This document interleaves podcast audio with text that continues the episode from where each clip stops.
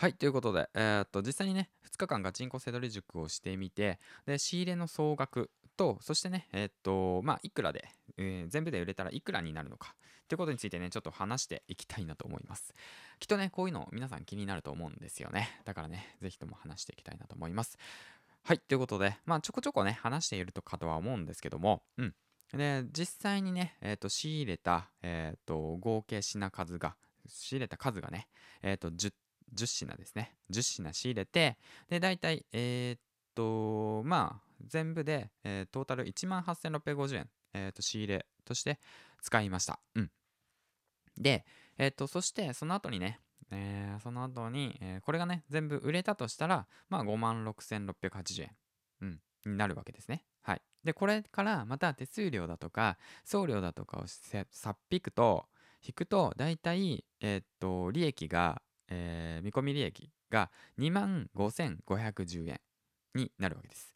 はい。ということで、え2日間で2万5510円。うん。ね、副業でね、まあ、稼げる。副業というか、まあ、セドリでね、稼ぐことができる。うん。っていうことですね。うん。はい。まあ実際にね売れたらなんですけどもね、ここからまたちょっと、まあ上がったり下がったりするかもしれないんですけども、まあなるべくね、その早く売れるようなものを、えーピックアップしたつもりでもいるので、うん。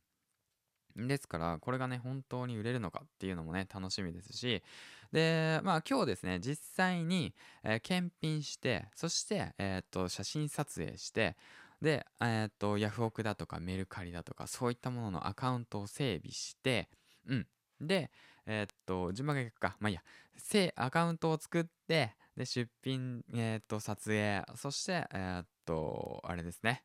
出荷みたいな感じの流れでね、もうやっていけるように、今日はね、撮影するその道具だとか、その細々したものですね。そういったものをちょっと買いにね、行きたいなと思ってます。はい。ということで、で、またね、その何を買ったのかだとか、どういったものが必要なのかっていうことについてもね、まあ詳しく話していけたらいいかなと思うんで、これからね、セドリ始めようと思ってる方、気になってる方はね、ぜひとも最後までチェックしてくれたらいいかなって思います。